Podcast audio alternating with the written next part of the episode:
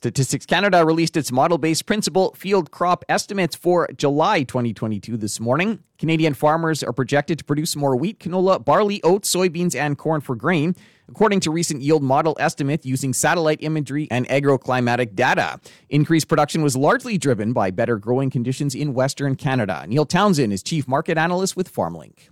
Yeah, I mean, I think the, the trade numbers and the you know, the StatsCan model based numbers were pretty similar, so the average guesses came kind of came in line. I mean, I think the one number that maybe stood out was the Durum numbers about five five or six hundred thousand tons more than what the trade was estimating.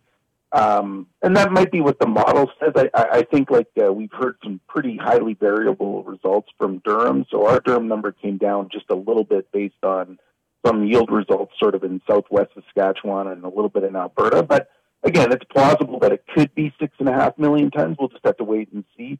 Uh, then the other one that came in, you know, pretty, you know, quite a bit bigger than maybe what the uh, the trade was estimating was the corn.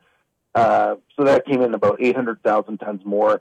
They didn't break out Manitoba in the results, so we're not sure exactly where Manitoba would fit into that. But um, what we would say is elsewhere, they said that Manitoba yields were kind of closer to average after last year's sort of drought impacted uh, results. Um, again, that could be the case. And then they had a fairly big number for um, for Quebec, um, which again, I, I, don't think the trade really focuses on Quebec too much. So that that number might have skewed it a bit higher. And then they didn't see maybe as much damage in Ontario as people in Ontario maybe see due to the uh, dry conditions down there. So that number was a little bigger. Uh, and also the lentil number came in, you know, uh, quite a bit bigger than what maybe the market was expecting at 2.9 million tons. And, uh, you know, we're only at 2.4 here at FarmLink, so that's a 500,000 uh, ton difference. So we're going to have to really look at that and, and see what's going on. What we would say is that, you know, so far lentil results have also been uh, very highly variable. Um, and we'll have to just check with the subsequent reports to see if our acreage is, is significantly different. That, that maybe accounts for uh, some of the difference. Wanted to just touch a little bit on the canola number here. Production expected to rise by 41.7%, uh, yields up uh, 47.8%. Overall, your thoughts on the canola crop and um, those numbers?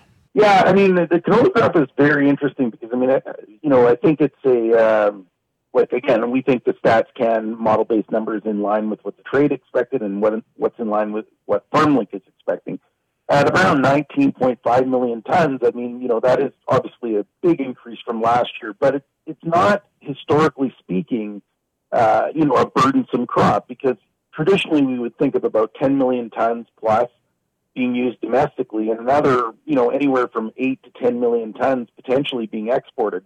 And I really want to highlight that export number. I think that's the one variable as we look forward to 22, 23 that we really don't have a good grasp on. And I'm talking about in entirety of the entire industry. I mean, if somebody said to you that, oh, exports will be uh, 7 million tons, or somebody said that exports would be 9.5 million tons, like you, you those are both within the realm of probability and possibility. Uh, it just so much depends on what happens. And I, I just would highlight, you know, the Chinese market right now and just how opaque it is and you know, the economic circumstances are definitely more challenging there than they've been in the past. And, you know, we just can't get a good read. Are they going to buy pre Huawei incident uh, numbers of, uh, of canola cargoes, or are they going to buy sort of like, a, you know, a lower number because of the economic conditions in China? So I'd really watch the number very carefully once we get, you know, into the heart of the, the marketing year, like what our export pace is with canola, because at 19.6 or 19.5 is Stats Canada says, you know, that doesn't leave us much uh, wiggle room if we are going to do a pre Huawei incident level of exports to China.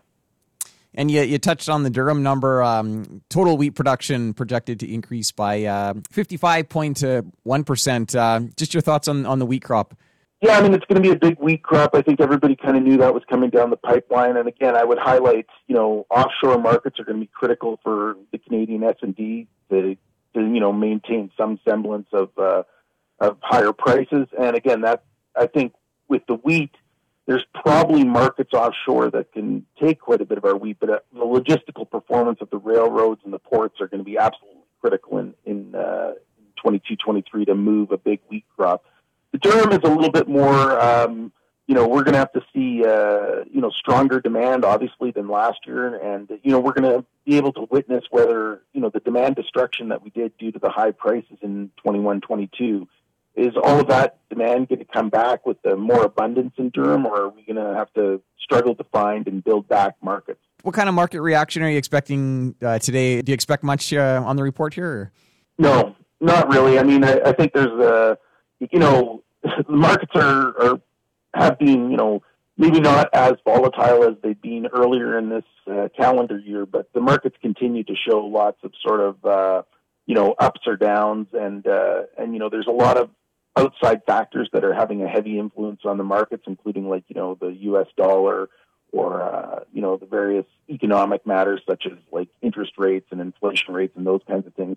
I mean, again, I think the immediate reaction might be, uh, you know, take a little bit of uh, a little bit off canola maybe just because the number isn't is isn't smaller than maybe what the trade was expecting, and that will be that. But I I, I don't think the StatsCan uh, model based results are going to have much influence on the market. That was Neil Townsend, Chief Market Analyst with FarmLink going over this morning's model based principal field crop estimates for July 2022 released by Statistics Canada. That's it for the Prairie Ag Wire for today. If you have any questions or opinions to share, send them to us by email to farmdesk at goldenwest.ca. I'm Corey Canute. Thanks for listening and have a great afternoon.